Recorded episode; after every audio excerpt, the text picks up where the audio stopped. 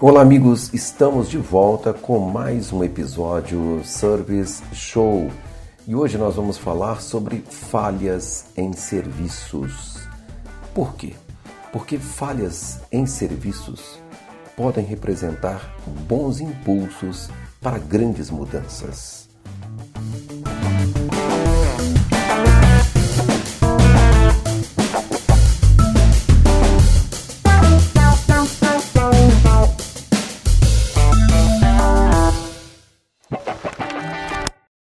Cometer erros, meus amigos, principalmente cometer erros em serviços, não é nada agradável. Principalmente se você representa uma área da empresa onde precisa ser o exemplo. Então, nós vamos começar aqui dizendo o seguinte: sexta-feira, 17 horas e 30 minutos, penúltima semana do mês. Suas lideranças de serviços compartilham com você os resultados dos indicadores críticos de uma operação de pós-venda descentralizada, com centros de serviços espalhados por quase todas as capitais do Brasil. Foram milhares de atendimentos no período, divididos em canais B2B e B2C.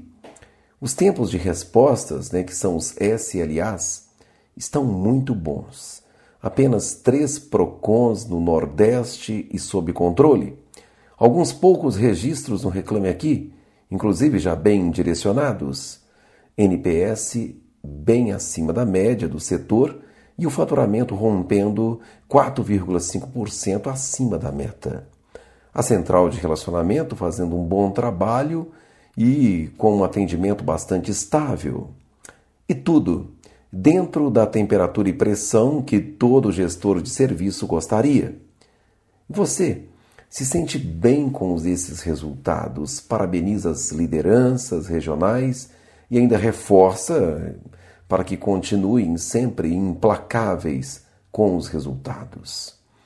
Eu costumo dizer à minha equipe que somos privilegiados por atuar no setor de serviços lidando com milhares de clientes todos os meses, medindo resultados e fazendo a diferença na estratégia da companhia. Mas eu também poderia dizer aqui o inverso.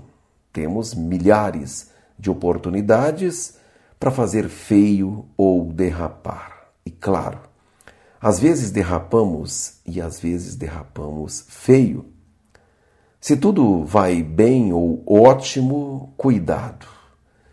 Em serviços é muito fácil tombar na curva. Elas são sinuosas e muito fechadas. Um olho no peixe e outro no gato, sempre. Vigilância nos indicadores de desempenho é fundamental. Eles mudam e mudam rápido. Agir de forma proativa e preditiva sempre. Se você é um líder de serviços, a falha pode doer mais, sim a falha pode doer mais. Até porque você pode ser visto como um exemplo na empresa e as expectativas são maiores em relação a você, o que não deixa de ser uma boa notícia. Gente, a título de provocação, eu quero citar aqui alguns exemplos sobre falhas falhas que podem acontecer inclusive com você. O cliente esperava receber de volta o seu objeto em 15 dias pela assistência técnica e, por algum motivo envolvendo a compra de uma peça no mercado internacional, o tempo ultrapassou 60 dias. O que fazer? O mesmo objeto em garantia, após reparado, apresentou várias reincidências no centro de serviço, gerando uma enorme perda de tempo para o consumidor. Agora ele pleiteia a devolução do dinheiro pago sem aceitar qualquer alternativa. Um cliente recebeu um objeto pelo correio que não era seu e, para piorar, o objeto que ele aguardava ansioso foi parar do outro lado do Brasil. E aí? Uma transportadora teve a carga roubada e jogou por terra vários atendimentos, inclusive atendimentos já programados com seus clientes. Um atendente da central de relacionamento fez um atendimento frio e apático por telefone, não apresentou qualquer proatividade e não foi nem um pouco agradável, simpático, né? e ainda não quis anotar um recado importante. O assunto foi parar na diretoria e gerou um enorme desconforto. Outro exemplo, uma vendedora de uma loja própria da empresa negou uma devolução dentro do prazo legal, discutiu com o consumidor e o deixou ir direto ao PROCON. Isso é muito ruim. E, por fim, um cliente bravamente insatisfeito com uma experiência no e-commerce da empresa publicou um textão nas redes sociais falando horrores do atendimento e da marca. O que fazer nesses casos, meus caros amigos? A lista de exemplos negativos poderia ser muito maior aqui. Isso acontece todos os dias com milhares de empresas. A pergunta que fazemos é a seguinte, né? Aliás, as perguntas que fazemos: por que deixamos isso acontecer? Por que erros tão básicos ainda acontecem e deixam os clientes frustrados? Como explicar isso à alta gestão da empresa em uma reunião de resultados? Em serviços não existe margem de erro zero, mas pode existir 100% de recuperação. Essa não é uma frase minha, mas expressa muito bem o quanto os erros podem ser implacáveis e jogar no lixo um negócio inteiro. Por outro lado, sempre existe a chance de recuperar a credibilidade, o cliente e a sua confiança, claro, tornando ainda um defensor da marca. E tudo vai depender de como você soluciona as falhas. Em novembro de 2016, você se faz parte da nossa audiência desde aquela época, já deve ter lido um artigo meu com o título Bem-vindo são os conflitos em serviços. E naquela época eu estava bem impactado pelos conceitos de storytelling e eu fiz uma associação do conflito como trama principal em serviços, representado pelas falhas da operação. Se você tiver um tempinho, vale a pena ler ou ouvir aquele artigo que continua bastante atual e combina muito com o episódio dessa semana.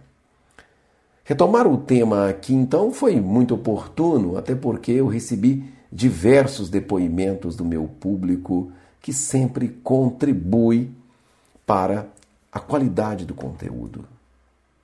Será que o princípio básico para lidar com falhas é correr e resolver? Dar algo em troca ao cliente como recompensa? Ou entender que erros são absolutamente normais em qualquer operação e a perda de alguns clientes faz parte do processo? Será? A seguir, vamos ver então, eu quero narrar aqui para vocês é, como alguns profissionais lidam com esse tema. Talvez esses depoimentos possam te ajudar a ampliar o seu entendimento sobre como lidar com suas falhas de serviços e potencializar tudo isso como oportunidades para o crescimento do seu negócio. Eu recebi diversos depoimentos, eu vou colocar muitos deles aqui, porque eles, claro, irão engrandecer o tema desse episódio.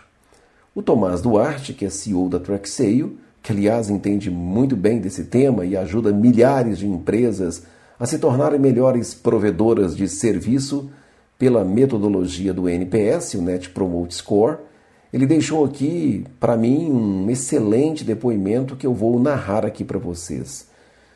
Vamos lá então, justamente por trabalharmos com a satisfação de clientes, todos os nossos esforços correm para evitar quaisquer transtornos ou deficiências em serviços e atendimento. Em resumo, a nossa estratégia consiste em sermos mais proativos e menos reativos. Mas um cenário de evolução das exigências dos clientes exige estratégia também para evitar a repercussão ou aumento da insatisfação, que é o churn. Fazem parte dessa estratégia alguns princípios que, inclusive, a TrackSale segue à risca. Número 1. Um, ouvir e compreender por meio de comunicação clara. Essa tática reduz o retrabalho e otimiza o tempo de experiência na busca da solução e o tempo de experiência ruim do cliente. O consumidor se sente valorizado quando é ouvido. Além disso, ao ouvir o cliente e entender o que o levou a ter uma experiência negativa, o esforço pela solução se torna mais aceitável, claro. O segundo item, evitar o excesso de desculpas ir direto para a solução. A solução deve ser prioridade quando há falhas no serviço. Lembrando que assumir o erro é diferente de desculpar-se insistentemente. Isso retarda o processo, complica a relação entre cliente e empresa, fazendo com que essa última perca a autoridade naquilo que é oferecido ao consumidor. Terceira, Comunicar em tempo real. Olha, comunicar em tempo real. Cada mudança no status da questão precisa ser informada. A solução, ainda que por etapas, dá a sensação de comprometimento com o cliente. Você vai avisando, avisando. E além disso, ajuda a equipe a monitorar o feedback e reagir em tempo hábil antes, antes do cliente sucumbir à sedução da concorrência. E por fim, reduzir o tempo de resposta. Tanto no primeiro contato quanto no fim da experiência, isso permite que você ganhe tempo frente aos concorrentes. A agilidade na resposta é imprescindível para uma experiência positiva no processo de solução do problema. Mas, atenção! O prazo curto na resposta precisa estar alinhado à filosofia da empresa e respeitar a individualidade do seu cliente. Mais do que uma resposta padrão, ele quer atenção. Continuando então os depoimentos, a Germanda Laurindo, líder de vendas, foi enfática ao afirmar: Quando falho com meu cliente, eu busco ser ágil no reparo. Assumo e vou em frente. Internamente, depois eu verifico o que houve e já faço as mudanças necessárias. Muito bem. Outro depoimento interessante, dessa vez da supervisora de vendas da Chili Beans, Camila Marcati. Em primeiro lugar, assumir a falha é fundamental. Em seguida, reparar o erro imediatamente com o objetivo de reverter a imagem negativa que a situação pode gerar, garantindo aí que o cliente fique satisfeito com a solução. Reconhecer a falha gera oportunidade de revisar o processo e garantir a eficácia do serviço. Reconhece a Camila. Outro depoimento Ainda que todos os esforços sejam cumpridos com excelência, as falhas no atendimento podem acontecer. Sempre vejo cada uma delas como oportunidade de melhorar o meu relacionamento e a reputação da empresa diante do cliente. Sempre há oportunidade de reaver e garantir uma melhor experiência ao fazer negócios. Se o erro acontece, procuro não encontrar culpados e nem mesmo arranjar desculpas para o ocorrido, pois isso pode piorar muitas coisas. Assumir o erro e se desculpar é fundamental. E como um exercício, eu me esforço sempre para não cometer outros deslizes, o que é bem melhor do que ter que fazer né, um novo pedido de desculpas. Quem disse isso foi a Cíntia Miranda, supervisora de serviços da Séculos da Amazônia. Ainda, outro depoimento interessante, curto e bem preciso, quando se falta com o cliente, o melhor a fazer é reconhecer o erro, verificar o que pode ser feito para minimizar os danos, providenciar para que a falta ou a falha não tenha reincidência e atuar sobre as causas. Advoga Érica Pérez, coordenadora de orçamento da Séculos da Amazônia. Muito bem, o Everton Starling, que é o CEO do grupo Arquibancada em Belo Horizonte, disse o seguinte: a empresa tem que ter o entendimento de que as falhas no serviço servem para aprimoramento das pessoas, inclusive dos processos, até porque aprendemos com os erros. Não podemos é persistir no mesmo erro. Ainda quem disse agora foi o Márcio Pereira, um empresário do setor de confecções na zona da Mata Mineira, na falha com um cliente o qual não foi atendido no tempo desejado, por exemplo, é preciso que se ofereça algo a mais e que a reclamação seja resolvida de forma rápida e satisfatória. E ainda, outro depoimento: falhar com o cliente apesar de ser algo negativo, pode ser uma forma de aprendizado muito rica. Uma consultoria gratuita, pois cada pessoa tem uma visão diferente de cada situação. Uma crítica, comentário, reclamação ou sugestão pode nos mostrar como melhorar em um aspecto que a equipe não havia analisado ou não, não havia visto como um ponto deficiente. E quem disse isso foi o André Ioco, coordenador da assistência técnica da Séculos da Amazônia em São Paulo.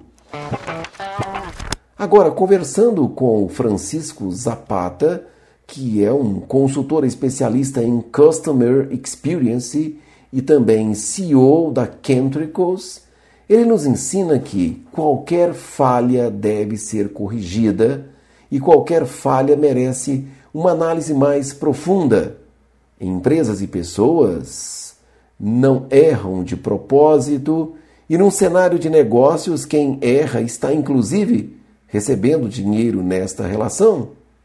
Assim, algo fez com que o erro existisse, e se esse algo não for encontrado e corrigido, certamente ocorrerá novamente, mais uma vez, reincidência e daí repetidas vezes. Uma excelente técnica aqui é perguntar por quê. Método muito comum, mas muito eficaz.